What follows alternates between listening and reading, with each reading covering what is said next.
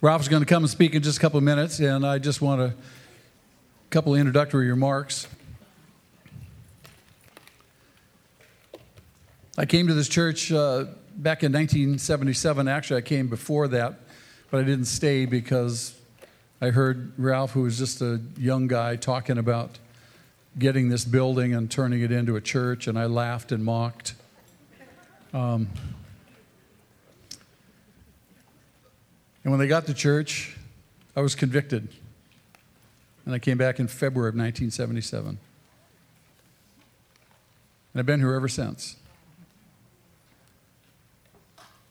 Out of the 45 years we've been a congregation, I've had the joy to be here 39 of those 45 years.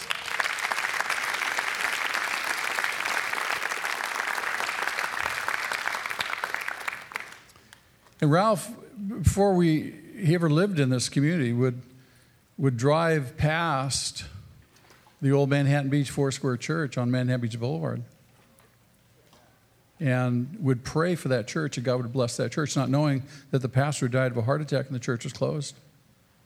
He said, God bless that church, bless that church, bless that pastor, not realizing he was praying for himself, for me, and all of us how God has answered those prayers. I came on staff in 1980, and it was just a year or two later that uh, he announced that he was leaving, going to Hawaii. I used to live in Hawaii. I said, Oh, are you going on vacation? No.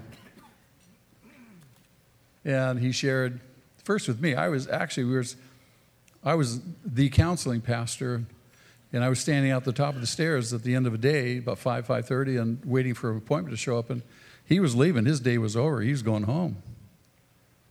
And so at that time, he was wrestling through some pastor stuff, church stuff. And I said to him, oh, I'm glad, I'm glad you do that. I just, I'm just safe in my little office counseling people. And he turned to me and he just said, Well, I said, You're going to have to do this too when you sit in my seat. And then whew, he was gone. Next day, I was in his office. What was that all about? And he began to share with me to paint this picture. These God had called him to Hawaii, and they were going to plant churches in Hawaii. And the goal was to reach just 10% of the population of the islands of Hawaii with Hope Chapels. And it's way over that now and then bridge to Japan and ultimately around the world.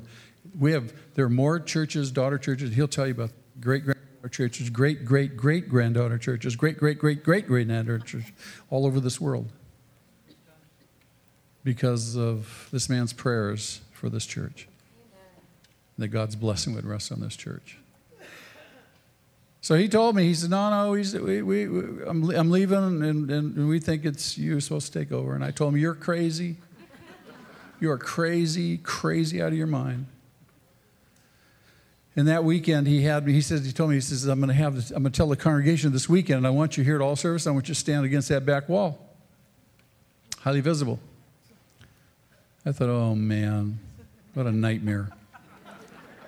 And he did. He told the church, you know, and everybody's going, you know, starting to register. Ralph? Ralph's leaving? We had a nickname for him. I don't even sure if you knew the nickname, the Pope of Hope. We all did it behind his back. No one in their, in their wildest dreams ever believed he'd be leaving here. And yet he's telling the congregation. And of course, their thinking goes to, and he's already anticipating, he says, You're probably wondering who's going to take my place. And they're going, anyway, they're all just numb. And some of you were here when, when that all transpired. So I'm standing back there against that wall, you know, just like naked, right?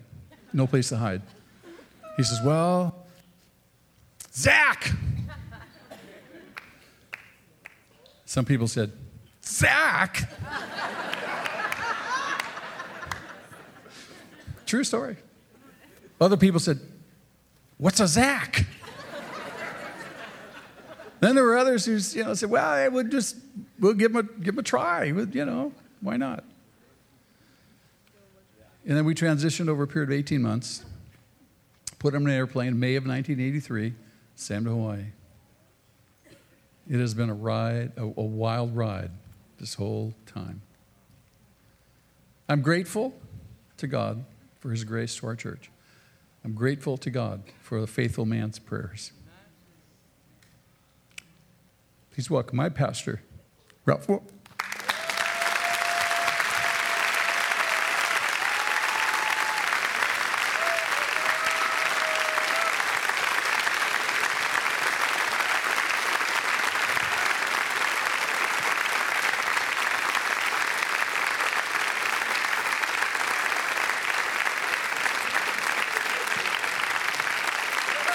Y'all sit down.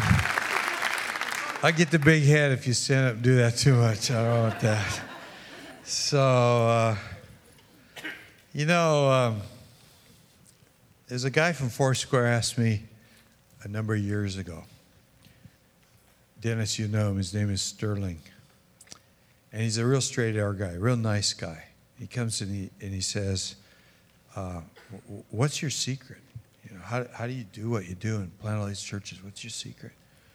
And I go, I, I, I look for renegades. I, I, I always figure it's, it's the, the guy with a little rebellion in him that's going to innovate and going to change with the times and going to fit the gospel to the community we live in rather than to try to fit the community into some idea of church. And so that's always been what we've done. We've worked with renegades. And um, I, I, want to introduce you to a few of the renegades. Um, the first one, I don't really know if he's a renegade. I just never met him. Uh, he, I, I'm driving down Manhattan Beach Boulevard, two lane highway, with sand coming down on the road on either side. And I'm with a bunch of kids from Granada Hills, California, in my old Volkswagen convertible. We're on our way to Lunada Bay and we come down the road and, and i'm going i like this town man. Uh, it, lord if there if there's a Foursquare church in this town i want to be its pastor. And just then i mean like four houses down or it's at peck street so it's actually there was a house and then the church building is a little tiny church building.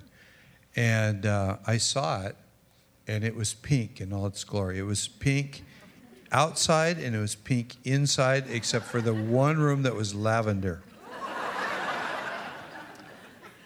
and I felt guilty instantly. It's like you just coveted another man's job, and that's wrong. And so I started praying. What he said, I started praying for the church.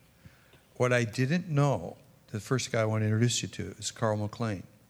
Uh, Carl and his son Jim. See, somebody had started a little Foursquare church where the community center is, right down the hill on Manhattan Beach Boulevard, in, in what was a, a little wooden building that was called the Women's Clubhouse in 1952. We don't even know who those people are. We've looked. But Carl McLean had become their pastor, and the church had grown to 40 people. And he and Jim, with their own hands after work, because he was bivocational, which, by the way, bivocational pastors should be the norm, I think. Guys like us should be the exception. But they built the building with their own two hands. And Carl died of a heart attack right about the time that 20 year old Ralph Moore was starting to pray for that church. And so I started praying for the church, its pastor, praying that God would bring young people, and, and he did. And, and so eventually they closed the church, and then I became the pastor and, and, and whatever. And then I, I, I met this I think he'd quit smoking what he was smoking by the time I met him. but Richard Agazino. And um, Eggy had, he, he was leading a navigators group at South Bay Bible Church. Uh, they were, it was hippie days, right? So they weren't part of the church. He and his wife were actually going to the church, but the whole group, they wouldn't go in the door. But they had a little building on the parking lot. We were there yesterday, and he showed me the building. I'd never known that. They were meeting in that building on Monday night. And a, a guy named Tom Wallace and his wife Frances showed up in our church. And, and they were, and I, I could tell you a hundred Tom Wallace stories. Tom was a violent man before he got saved, and he got really saved. But he went down there, and he's a big bear and big woolly beard and everything. And, and he dragged Richard and company to our church, and uh, and and pretty soon I got I, I, I got like 80 people coming, and I'm the pastor of 20 of them. And there's Virgil Hamrick, who, who's got another navigator group, and there's Richard with his navigator group, and there's another guy that's got a baseball team that goes from church to church to church and gets mad at the pastor. And um, he'd been with Jack Hayford just before us, and Jack came to me and goes, grabs me around the shoulder and goes, I'm sure glad that guy's going to your church. and you know, he's pastoring 900 people. I'm here scared out of my brain. But I finally figured out, you know, if I just make friends with those guys and let them pastor their people, and see, that was the seeds of mini church. And I didn't even know it. And so Agazino, uh, the stuff that that guy did, I, I mean, he, he, he got in the merchant marine and jumped ship in Monterrey, Mexico, and, and hopped a freight train and rolled in a, rode in a coal car all the way to Ohio, crawls his way to the front of the train because you can get arrested in the train yard for being on a freight train, and tells the guys, I'm going to throw myself under the wheels if you don't stop the train and let me off. And they did. This is Hope Chapel, folks. this is Hope Chapel. And then we met this guy that was, that was dealing in pharmaceuticals in Kona. And uh, he actually was a licensed pharmacist in the city. But the guy's an entrepreneur. He had a farm in the mountains, and he had managed to buy the land, hire the people, run the farm, sell the dope without ever seeing any of it. And he shows up on our doorstep, and he's at the where we're at the community center worshiping at that time, and I'm up there telling everybody that we're going to get this bowling alley, and he thinks I'm an idiot, and he won't come back to church. And then his life goes haywire just when somebody put up. Uh, there used to be a big marquee out there from the bowling alley days, and some of our guys found some of the letters, and they wrote "God is coming," and and he saw it, and it made him mad. And and and and four days later, he's in church, and for years, I mean, like three years, he was in church every single service, hearing every message every single time. And um, so I have a question. I have several questions for you today, but one question is Do you think we got it right when we thought that Zach was supposed to be the pastor of this church? Yeah. Give it up.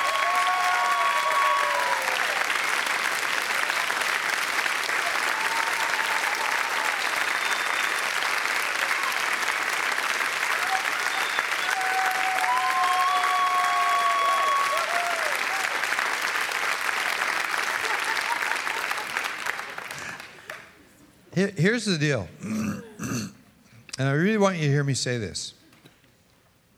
I don't think he could have done what I did in 1971. I, I came from a family that was poor enough that we, we could afford one used car. And so I was Mr. Straight Arrow. I grew up in a pretty legalistic church. You don't smoke, you don't dance, you don't go to movies, even. Even a Billy Graham film came to town, and they advised us don't go there because a non Christian might see you standing in line at a movie theater and think that you're following the devil. A Billy Graham film. And and and Dennis, you used to pastor that church. And um, but not then. Dennis gets it. But I, Zach came from a whole different background. I don't think he he was wired to do that. But but the biggest problem that I ever faced with this building was we remodeled it from a bowling alley into a movie theater, and then once the roof broke. The termites got it. The roof broke, and the Sunday school flooded. And I went in there with a star drill and pounded a hole through the floor, and the water drained out.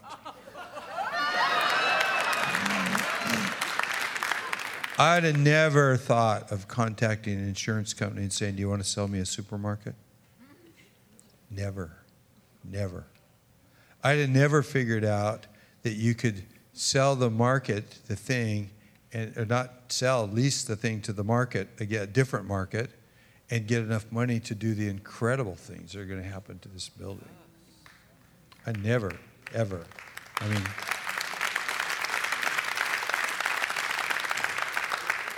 this guy is the right guy. He is the right guy. And uh, I'm so proud of him. I'm so proud of him. I want to introduce you to a couple other people. And uh, one of them was going to commit suicide. And the day that he was going to do it, somebody gave him, we used to call him a pocket rocket. Everybody carried a little Gospel of John. They had a little pocket rocket, Book of Romans. And the guy gives him the Book of Romans. And at American Honda as an engineer, and, and, and, he, and he had a shot at the racing team. And, uh, and, and he went in the bathroom and locked the door and, and read the whole book of Romans and didn't understand a word of it, but it made him cry. And that night he got saved, and a few days later he came to our church on New Year's Eve. We were having a baptism, and he's been my really good friend ever since. And uh, we started the church together in Hawaii with our wives. And so, Aaron, I want you to come up here. Where are you? And, and, and, and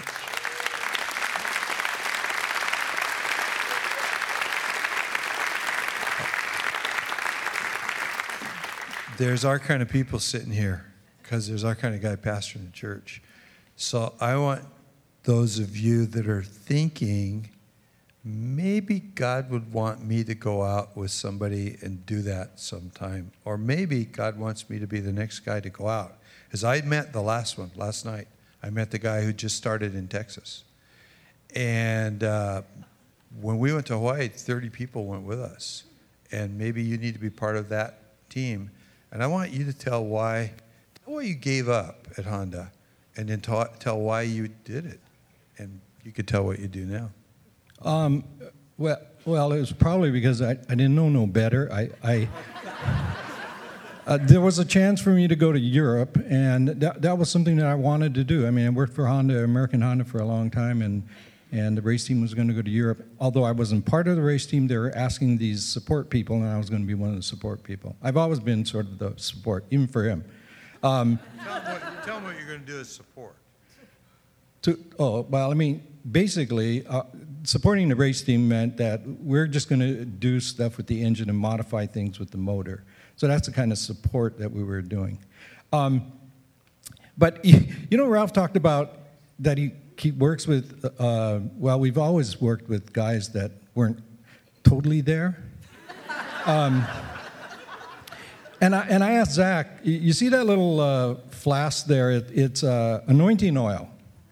Well, there's a story that Ralph tells. He, he's, he's got it wrong, though. He says that I used some, um, like, you know, 1040 oil. Well, it wasn't. It was, they didn't have multi-grades then. It was just a straight grade. But it was, it was in this auditorium. Somebody came up here and they wanted prayer. And back here, they used to always hide oil. Well, I, I looked for it and I couldn't find it. So I said, I'll be right back. So I ran downstairs and I had a Volkswagen at the time. I yanked the, I yanked the dipstick, put the oil, ran back up here, and anointed the person. Now, I can't tell. I mean, it would be a great story if I said they got healed, you know, and all that, but I don't actually know what happened to the person. I'm just going to believe that they're still alive. But that's what he's talking about that God uses some of the people that we wouldn't really, really um, pick. Ralph has had this absolutely unbelievable gift of figuring out guys who nobody else will pick. I mean, even his own staff wouldn't pick this person. And Ralph is going, no, but he could do this. But we're thinking of all the other things they can't do. But he goes, no, I think this guy would work. And there was this big Hawaiian fella that he wanted him to be his secretary. He, he I mean, he's big. He doesn't type that well. Type at all. Okay, he didn't type at all. I was trying to give him the, a little bit extra credit. Um, he, I just, uh, two weeks ago, I was sitting in a church that he just started. This would be number, no, I think it's four actually. Yeah, it's number four. And he has plans on doing three more. And now he's going to do this thing. He's going to go to the south side of the island, the north side, or east and west. Um, but, some of us would not have picked this fella. Um, um, his past is like Zach's, you know, I mean, with the drug thing. Um, but I guess what I'm trying to get out is, is that Ralph has had this, um, this gift of, of trusting people. And you know what? That is part of your heritage. If you guys are part of this church, it flows in your blood even if you don't believe me. It really does. And so be the kind of folks that's going to go out, like he said, support the next church plant. Be the ones that are going to protect the guy who just went out there from all of the guys that look like me, older, who's complaining about the young fella. Um, when when uh, on uh, what was it Friday they they did a um, what was it called a concert. I'm not good with big words. Um, and at the very end, they played a song, and, and yesterday I made a kind of a joke. I said, Oh, that was probably a Hillsong. And they said, No, it was a Hope Chapel song. Well, there's a lot of us that believe that Hillsong's the only guys who can produce that kind of stuff. And we're wrong. It comes from within this church, and it's sitting in here now. And so I encourage you guys to continue to do that. And when the young guy goes out, and Pastor, some of you old folks, just go out with him because protect him from other guys like us. Okay? Good? Good. Very good.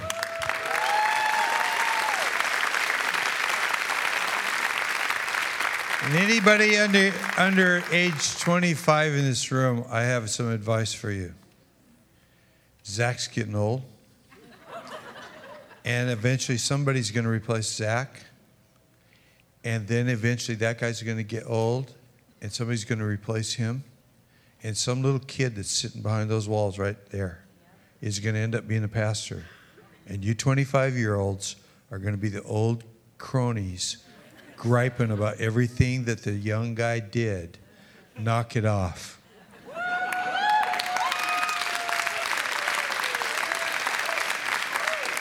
We, we, we got we got to change with the times. I mean, yeah, I, this building was a I mean, it was built 70 years ago, but we turned it into a glaring example of 1970s architecture.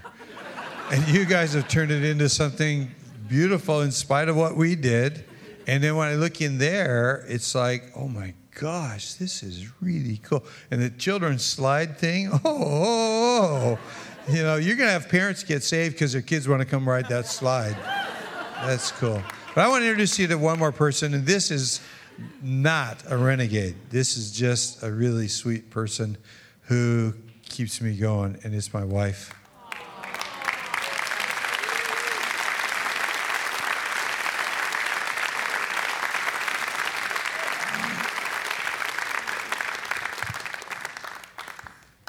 Going to take the mic for just a couple of minutes because it seems like it's a time for really encouraging people. And I don't know how Ralph picked me, but back way back in Bible. She has really. They're covered. but I just love seeing all the different color of hair and skin in this room because I grew up in a time when it was hey, I'm from the inner city of Los Angeles. I'm a real person born on Hoover Street. People, they say they come from LA and they say everything else. And and my background is my parents were deaf. Oh, oops, mark against me. My uh, biological father was Filipino. My mom married a Mexican, and I'm saying Mexican when we're proud of being Mexicanos. And and not in any of that Hispanic. So all the marks were against me. And even when we went to Bible college, people told Ralph, don't marry her because I was the wrong color. And you know what? I fit anywhere we go these days. I belong in Hawaii. I can go to Europe. I can go anywhere. And now I'm an asset, not a detriment. No. So that's no, that's my how God picked this little gal who had everything against her and just took us on a ride because we said, Yes, Lord, yes, Lord, we'll go wherever you take us.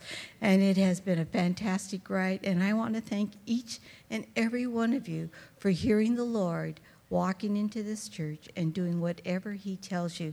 So, whoever is sitting out there and you do not feel valuable, you just remember my story that I wasn't considered valuable. I was supposed to be aborted. And here I am today serving the Lord because in Psalms 139, the Lord said, I saw you when you were formed in those dark places. I know the plans I have for your life. So just say yes, Lord. And that's my segue.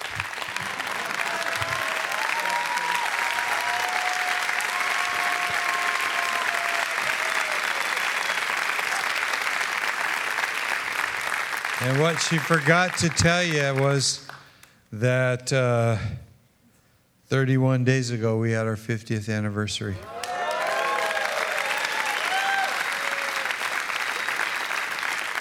I have a fairly short sermon, so you get out in time for the picnic, but we'll be done by at least 3 o'clock, I'm sure.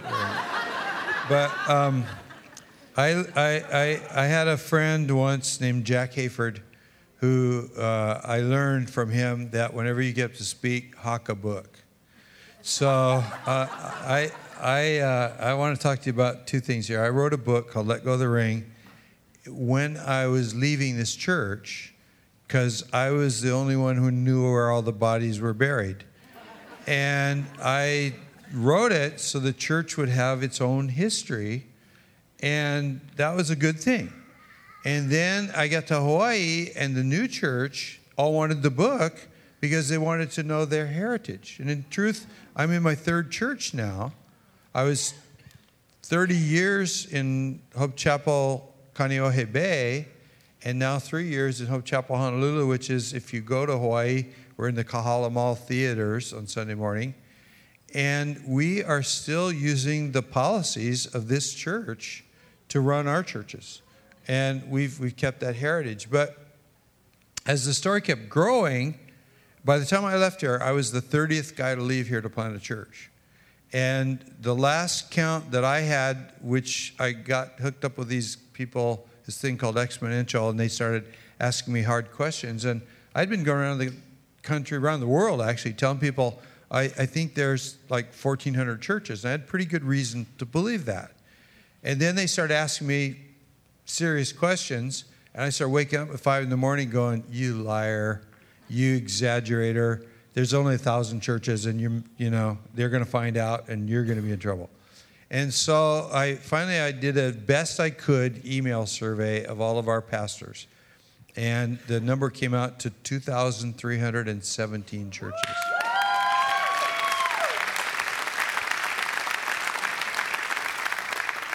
And since I have been here, I told somebody early this morning, I heard of three more, which makes it 2,320.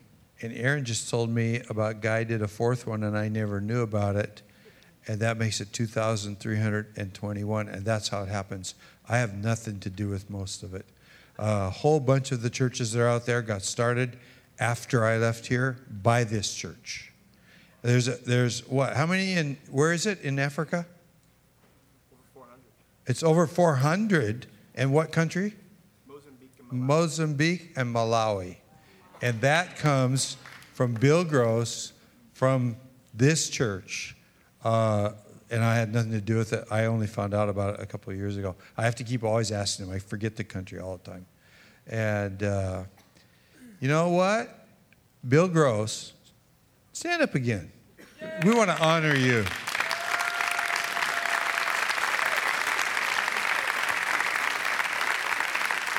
Bill Gross was a Class A jerk. He's a great worship leader, but he was, I won't say the word the way I usually say it, he was a smart aleck, okay? And one night, after I don't know what, a concert or something, him and two other guys are standing right next to the door back there and just acting all cocky and sneery about everything going on.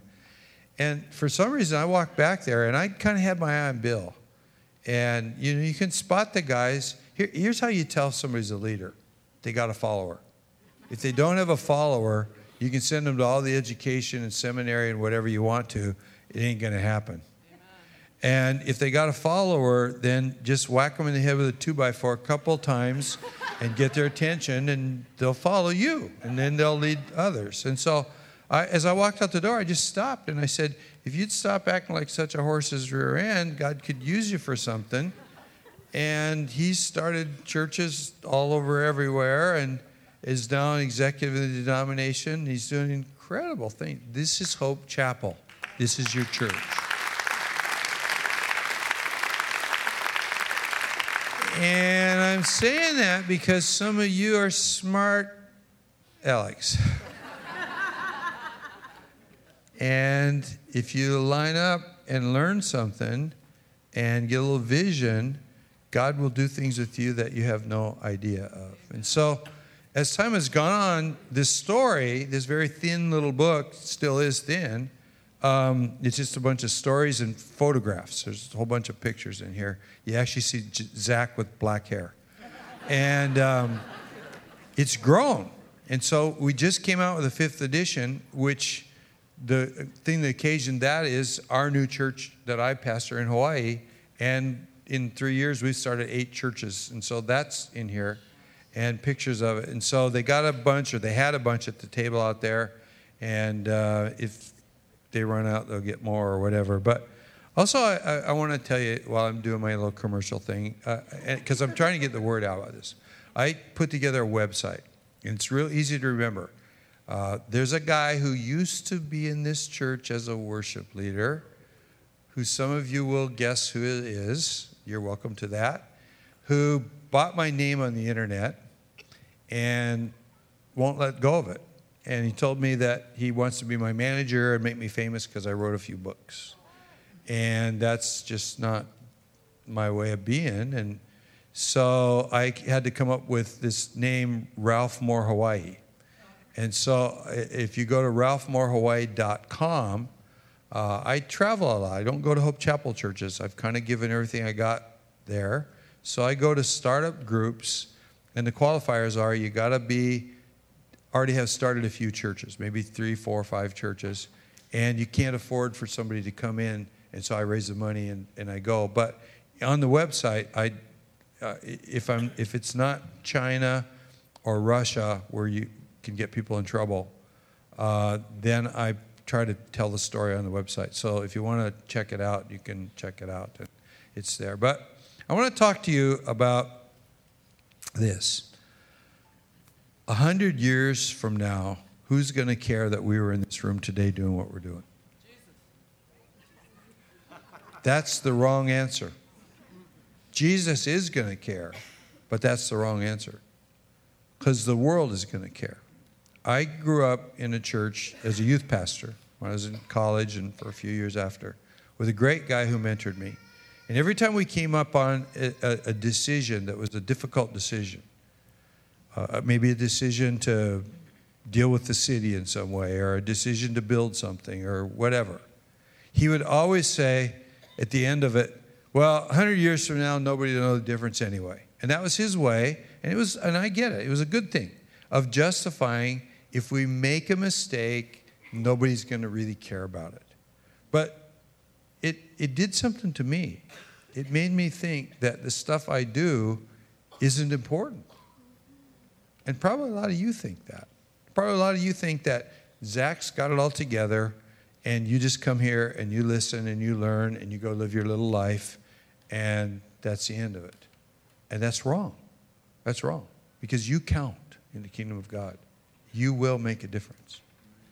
And as we live our life and we begin to think about 100 years from now, uh, what difference is it going to make?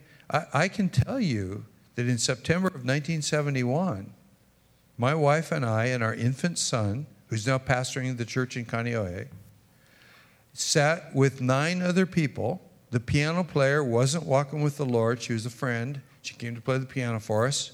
There's a pulpit that's about this tall, and you got to kind of look over it, and it's wide and it's got wings.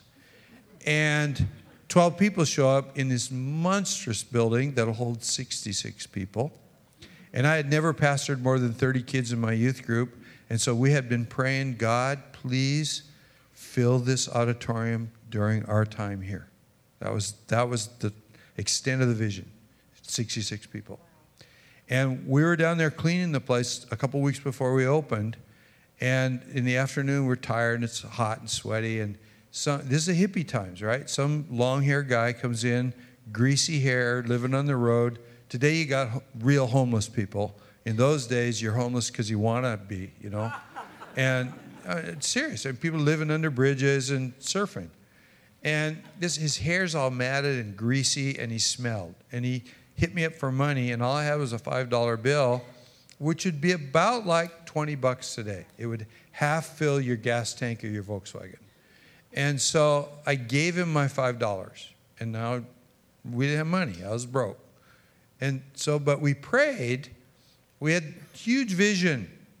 Lord, please let people like that come to our church. So here's the vision. I'm doing the suit and tie. I'm the straight arrow guy. I got the white wall haircut. The long hair thing is happening. And by the way, I like your blue hair. And um,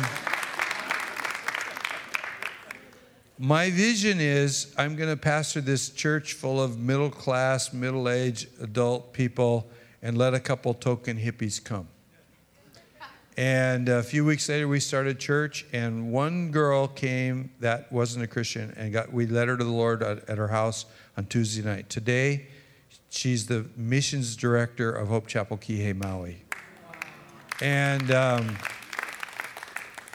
she brings her sister and her sister's boyfriend, and they're into motorcycles.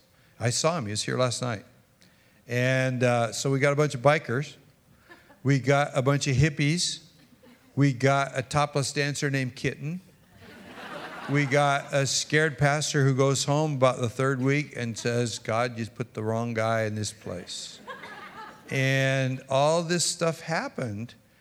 And what took place in those days has turned out to this. And this is only 45 years. Okay? So the question is I mean, think, we start with 12 people, 11, 10 of whom were Christians, one was an infant, and one wasn't walking with the Lord. And all this happened. So, your future, somebody told me this a couple of weeks ago, your future begins today.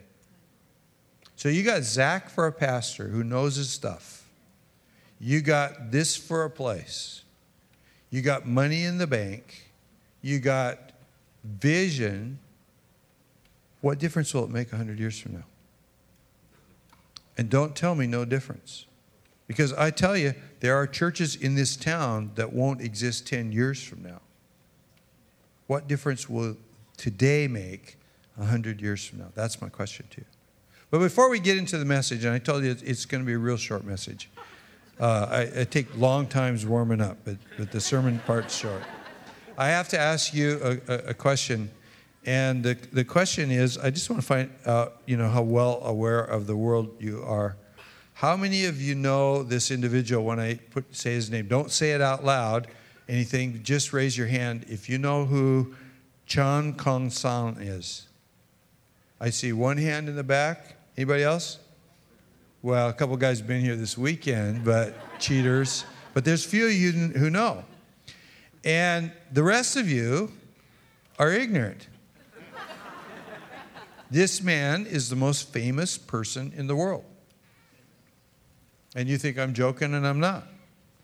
He is more recognizable than Barack Obama if you go to Africa, if you go to China, if you go to Russia. Everybody would recognize this guy instantly, and you don't even know who he is.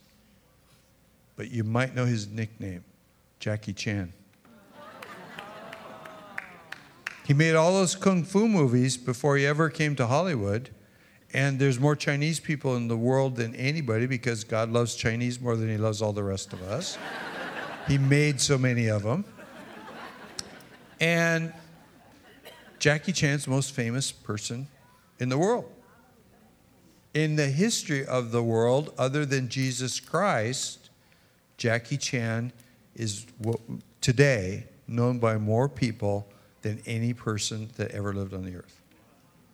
How many of you know who, raise your hand, Yu Jim Yen?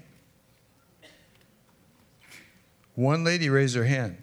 Another guy raised his hand. That's because you read the book, I Am Jackie Chan. It's his autobiography. Jackie Chan, at age five, his parents are in extreme poverty, and he gets in a fight in kindergarten, and they kick him out of kindergarten in Hong Kong. And his parents dump him off at this orphanage, and Yu Jim Yen turned Jackie Chan. You know the name Jet Li, who did some of those kung fu movies? And there's a guy who used to do a thing about a marshal, a Chinese marshal, kind of a chubby guy. Well, in that orphanage, Jet Li was Jackie's younger brother, not by blood, and the other guy was his older brother who picked on him. And they all made it in Hollywood, and nobody ever heard of Yu Jim Yin. How many of you guys have heard of a guy named the Apostle Paul? There would not be Jackie Chan or Jet Li without Yu Jim Yin, and there would not be the Apostle Paul if it weren't for a guy named Barnabas. And I want to talk to you about Barnabas today. And I will keep this quick. Barnabas, we first meet in the book of Acts in the fourth chapter. And what happens is he's a rich guy, and his name isn't Barnabas, it's Joseph. And so Joe sells some land. He comes from Cyprus, which is a Gentile country, and it's an island in the Mediterranean, and he's Jewish. So he's kind of multicultural. I'm always looking for multicultural people because they can go places and do things that I can't. That's good. And so Barnabas shows up and he sells some land and he donates the money to the poor people in Jerusalem because the Jerusalem church turned into a commune in the early days. Everybody sold their property thinking Jesus is going to come next week and they gave the money away and now they're in poverty. And the whole book of Acts is there's an underlying story of the poverty of the church of Jerusalem because they made a mistake. And so they they nickname him Bar, which means son of Nabas. And I'm not a Greek scholar, but I know the whole thing comes together. It means son of encouragement because the English Bible tells me that. So this guy's an encourager. So I'm going to give you the secret to, to success in life right now. You know, those motivational speakers sell all those tapes and books and all that? I'm giving it for free. Here's the secret find people smarter than you are and get behind them and encourage them to do things they didn't think they could do. People like Zach Nazarian, people like Bill Gross, people like that, people like Aaron Suzuki. Just get behind them and, and, and, and, and, and breathe encouragement in their direction. People with blue hair. This is a dangerous place for you to be right now, my friend. You, you could end up in Africa, China, South America. And I ain't kidding. So Barnabas is the son of encouragement. The next time that we see Barnabas, uh, he has met with the first missions, oh, let me call him the, the way they do it today, the missions director, the first missionary sending agent in the world. His name is Saul of Tarsus. And he is a little unorthodox in his methods. He goes around arresting Christians for being Christians. And in Acts chapter 8, what we read is that everyone except the apostles, this is weird. The word apostolos means one sent from. The guys who were sent out to the world with the gospel stayed in Jerusalem. And Acts chapter 8, verse 1 says, All except the apostles fled Jerusalem because of the threatenings of Saul. And everywhere they went, they went preaching the gospel. So you got the apostles who are courageously disobedient and sit on their rear in Jerusalem. And you got all these ordinary people whose names don't even get in the Bible, which I love because it's people like you. And they go everywhere and they spread the word We, we have a team that went to Kenya yesterday from our church. They've taken two eye doctors. They're, uh, Zach's already agreed that you guys are going to take an eyeglass offering over the next 12 months and, and, and help us get all your used prescription glasses. And by the way, if you go to Costco or Walmart to their eyeglass thing, people give them their old glasses and they just put them in boxes. We got tons of boxes. And go to your eye doctor, ask him. And because we need him, because we're going to do 6,000 eye exams in the next two weeks. Yeah. Last time we did 2,200 and 800 people got saved and four churches got started. It's good, huh? So, anyhow, these ordinary people go around and they preach the gospel all over the Mediterranean. And some of them from Cyrene, which is called Libya today, and from Cyprus, which is called Cyprus today, go to Antioch, which is in Syria, where ISIS is doing its deal.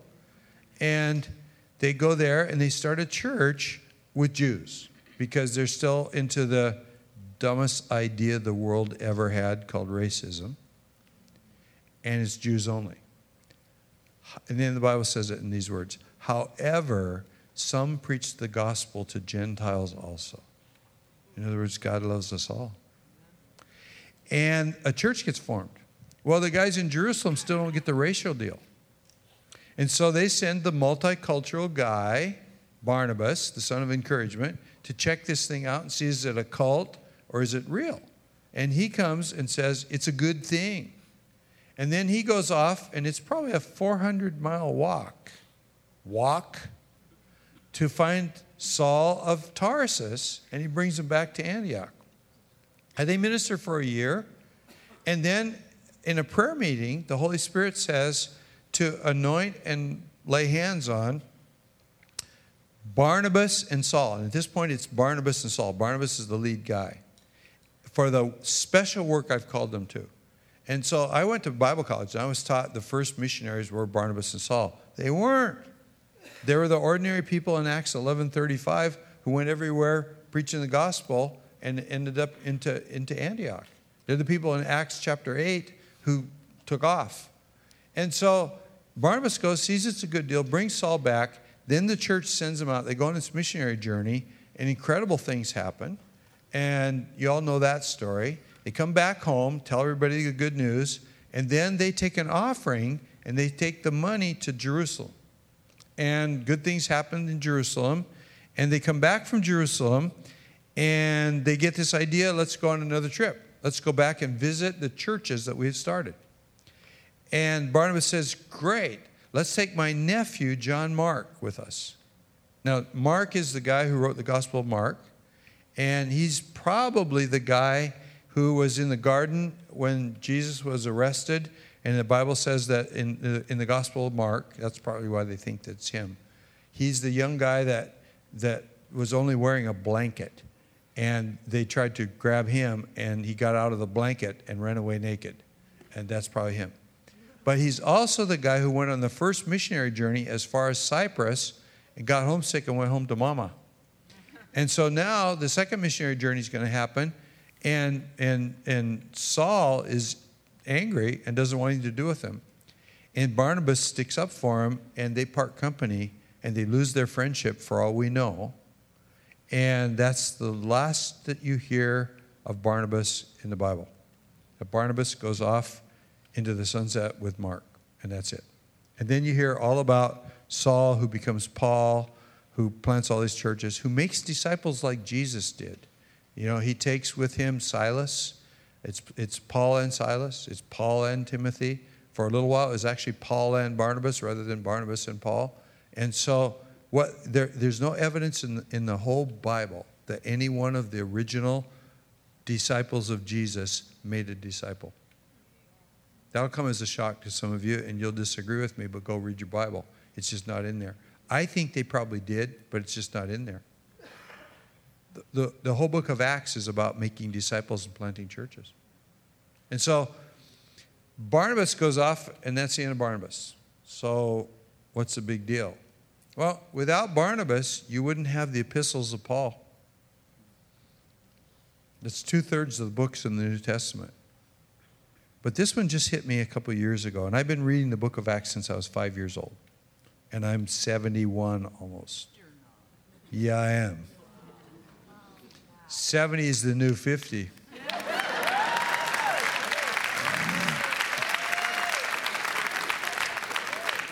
And that means that at age 68, I planted a church. I was with the, a guy yesterday who just moved to Leisure World. I'm, I'm not playing. I'm going I'm to tell you something funny, but I'm not playing. Um, he's thinking about starting a, ch- a house church. And there's some of you that I'd be thinking about starting a house church. And let me tell you what I would do, or what I might do, actually. I, I, am getting ready that I'm going to hang it up. I, I still will keep traveling because I go to these third world. I've been in the Ivory Coast where it's blistering hot. I drink a, a, a liter of water every two hours, and I never went to the bathroom all day. Uh, it just sweated out of me. Uh, I have the only computer in the room. Uh, the place is, is hot as fire and filthy. There's 125 people. Most of them come from villages with no electricity. And I'll keep doing that because that is really worth doing. But I want to be out from pastoring because I want to do stuff with my wife. And so I, I'm, I'm hoping to hand off. But sometimes handoffs don't go well. And if it doesn't go well and, I, I, and I'm a threat to the new pastor, because that can happen, I, I'll just go start a church in my neighborhood. But here's what I'm going to do.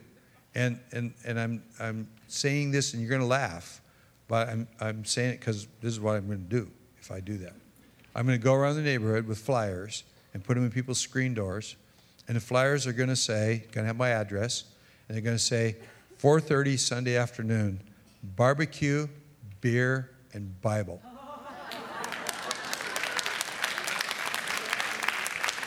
And then they're going to say this bring your own beer, bring your own meat, and bring your own Bible. We're going to talk about John chapter 5. I'm going to start there woman at the well. There will be no preaching. Everybody is free to share anything you want to say, and we won't argue with you. And we'll start a house church. And the Holy Spirit will take it from there. And, and, and if, I, if I keep doing this, there will never be any preaching. It'll just be we get around and share the Word of God together and let the Holy Spirit do what He does when Jesus is in the midst of two or more of us. Am I making sense? Okay, but come back to the sermon. Back to the sermon. Without Barnabas, we wouldn't have the epistles. But without Barnabas, we wouldn't have the first gospel. Because Barnabas was Yu Jim Yin to John Mark. And we know that Mark wrote the first gospel. And you know what? If you didn't have Richard Agazino and the Branch of Hope, then there wouldn't be 2,320 other churches. Because if you don't have the first one, you're not going to get the second. If you don't have the Gospel of Mark, here's the way it goes Matthew was with Jesus, Mark wasn't. Mark was a kid, but Matthew was with Jesus. But we know, textual students of all this stuff know that Matthew used Mark as an outline and then filled in the details. And Luke, at the beginning of Luke, says, I interviewed all these people. And so he did research. And there's evidence in Luke, the way he words things, that you know that it came out of Mark's gospel. And so three of the gospels happened that way. And we know that John wrote much later. And so if the other three weren't there, then John probably wouldn't have gotten the idea. If you didn't have Barnabas, you would not have four gospels and two thirds of the books of the New Testament that we call the epistles of Paul. Does that do anything for you? Here's the deal there's maybe five people in this room that could be and should be the Apostle Paul. But everybody in this whole place could be a Barnabas. Every one of us could be a Barnabas. And I bring you back to the question a hundred years from now, who'll know the difference? You know, what difference will it make? And my computer just froze up on me, and so I'm in trouble. There it went. Computer, and it's taking a while. I want to know, again, I'm testing you. I want to know how many of you know this name of this church? St. Aldate's Church. Raise your hand if you know St. Aldate's Church. Actually, somebody, you do? And somebody in the last service knew. And I was in a place recently where somebody had visited it two weeks ago before I was there. St. Aldate's Church is 1,400 years old. It's in Oxford, England, where the university is. And it's um, just kind of a little dumpy, dead Church of England church today. But it's, the light has been lit for 1,400 years. So you guys got a long ways to go. and if Jesus doesn't come back, I'm trusting that forget 100 years, that you'll be here. You won't be here, but somebody will be here. You know? And Amazon may really have drones in action, and what's his name, Musk, may have something in Mars or whatever. Who knows? But uh, St. Aldate's, 1,400 years they've been a church. But about 300 years ago, there's these two renegades. And I, I'm sure they didn't grow pot in the mountains of Kona. I'm really sure they didn't do that. And I, you know, I, I, I'm sure they didn't stand in the back of the auditorium, snicker at everybody else like you. Um, they, they, they weren't that kind of guys, but they were renegades. And they had an experience with God that shook their lives. And the church was too stilted and caught up in its stuff to appreciate it. And so they're rebels. And, you know, rebels make good leaders. And so they're, they're, they're doing their thing. And, and they're like us. You know, I, I'm in an urban place. This is a suburban place. It, you know, it feels more urban all the time, but it's still suburbs. And where I was at in Kaneohe, that was suburban. And so if we had a mini church and we lost the place to have mini church, you just get another house or you just get another apartment. Well, now in Honolulu, we're a church of 300. We have 28 mini churches. And over half of our mini churches meet in parks, outdoors, in gas stations, in a garage, in uh, uh, Safeway food courts, in Starbucks, in McDonald's. And I used to think, well, just, you know, just get another apartment. Well, there's no parking. And so it's a whole another world. So you got to be willing to think different, get out of the box and do stuff. Well, in some circles, that's frowned upon. And so these two guys, they didn't believe what their church believed because they believed more. And they, they got in trouble. And in those days, you could go to prison for preaching in a church building if you didn't have a license from the Church of England, which was an extension of the government of England. And so you're in trouble. And one of these guys was actually stoned with rocks, like the New Testament. They tried to kill him. One of them they almost lynched, the other one. And they had an impact.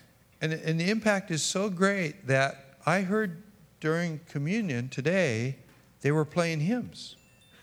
And I, I don't know the whole thing, but I grew up in church with hymnals. And so we always had the name of the author of the hymn. And some of those were the names of one of these guys. And so I'm sure that in this church, you've sung songs written by one of these guys. They were John and Charles Wesley.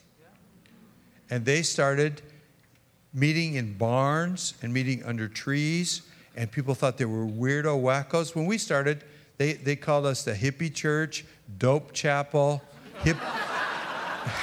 and that wasn't too far off. We, we, we, the first Sunday we had 12 people, and we met at 10 o'clock, which was an unusual time for church. In America, church was 11 in those days. And so we were at 10, and by 11 we were done. The second Sunday we grew by 50%. We had 18 people in church. And, and after the service was over, only one hour because I didn't go on like today. And uh, a bunch of 18, 19 more showed up at, at 11, 18 at 8, at, at 10, 19 at 11. And I just told them, well, church is over. Um, sorry. And one guy says, you know, why don't you at least give them a cup of coffee and invite them to stay around? So we started serving coffee. And you know what? We were the first church I ever heard of. And I grew up in church. I never heard of a church serving coffee after church at that time. So don't, don't do that. Don't do that. So the, the churches around, I mean, fairly closely around, called us Hippity Hoppity Hope and, and, and the Bake Sale Church. And we never even had a cupcake, but we're the Bake Sale Church. We did strange things. Well, John and Charles Wesley met in barns, they met under trees, and because they were weirdos, that people fastened on their stupid methods. And that's where we get the word Methodist. And what you may not know is that by 1950, because it was right around 1950 that they went left and they stopped really embracing the Bible, except in Africa. The, the, the, the, the, the Methodists in the continent of Africa still get it. And the Methodists, uh, the African Episcopal Methodist Church gets it. But the rest of them have kind of, they're not sure about the deity of Jesus and all that kind of stuff. And so we think one thing about Methodism. Uh, when I was five years old, you, saw, you thought something different. They were the king of the heap. 300 years after John and Charles Wesley, and 1700 years after somebody started the church. Which brings me right back to where I started. A hundred years from now, what difference will it make what we do here today? Because it will make a difference. It has to make a difference. And I think it can't make a difference unless a significant number of you people decide I'm going to be a Barnabas to his Paul. Then we're going places. You know, I see Michael Nazarian. It's like, oh, that guy's hot rod, you know? Uh, I got him in my gun sights. Um, amazing. I, I knew him when he was six years old, the last time I really hung out with him. And, and then I was in Northern California, did a teaching thing, and, and a guy comes up and introduces himself, and it's like we start talking. I'm just blown away. I mean, he's your clone, only, only better. I, I, I, he said it. He said it. And, and, and, and, and, I mean, he, the guy, there's something about him. And, um, you know, look out, look out. So, anyway, um, 100 years from now, we, we, got, we got some work to do in the next three to five years to get ready for what's coming. And um, 100 years from now, be thinking that far out. Let's pray. Lord, I want to thank you that I get to be a part of this thing that you call Hope Chapel. Lord, I, I, I thank you that we never stumbled into becoming a denomination or trying to control stuff because there wouldn't be 2,300 churches if that had happened. I, I, I thank you that, uh, that you put the goofy vision in my heart to go to Hawaii. And, and um, much as I think that California is probably a better place to live, at least weather wise, I thank you that you sent me there. And I thank you that you've continued what you've done through Zach and through this church and, and, and, and the massive number of churches that have come out of here daughter and granddaughter and great granddaughter churches. Thank you for all of that. But Lord, all of that means nothing if we rest on our laurels and, and decide that we did good enough and aren't we proud. Lord, I pray that you will make this church hungry, that you'll, you'll, you'll keep them forever unsatisfied and forever thinking about a hundred years from now the difference that we can make if we do the right thing tomorrow. In Jesus' name, amen.